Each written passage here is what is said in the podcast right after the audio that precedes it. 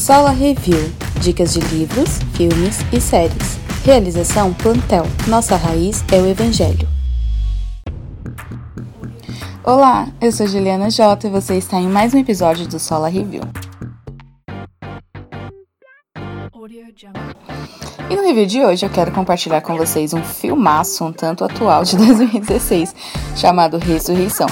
Antes de mais nada, quero dizer que vale muito a pena assistir. Eu sempre que assisto eu fico querendo falar ou escrever sobre, então agradeço aqui minha oportunidade em nome de Jesus. Bom, chega de blá blá blá.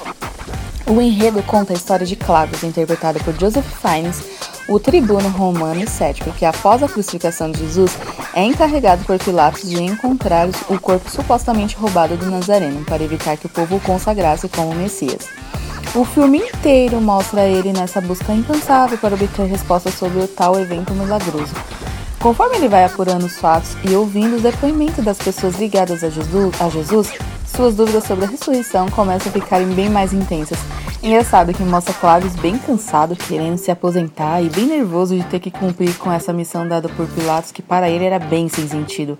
O filme inteiramente é muito sensacional, mas a parte mais incrível é quando, depois de passar quase o filme completo procurando pelo corpo de Jesus, ele vê Maria Madalena entrando numa casa escondida e ele vai atrás dela.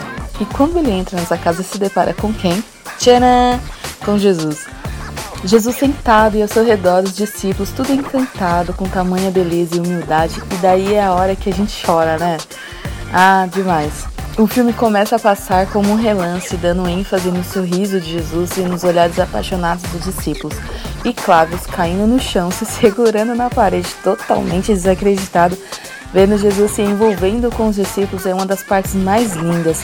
Olha, se você não chorar é porque você é muito chato. Tem que pedir quebrantamento de coração aí, hein? Brincadeira.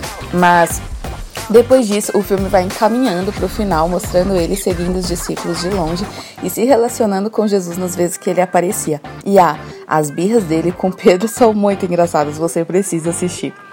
Bom, meus irmãos, no que se refere a filme, tinha que ser essa a minha primeira indicação. E espero que quem não tenha assistido ainda assista, porque é demais mesmo. E se eu fosse aplicar alguma mensagem do filme para nós, esta seria: Seguir a Cristo é irresistível. E também, quem procura acha. Até o próximo episódio do nosso querido Sala Review, mais uma iniciativa Plantel.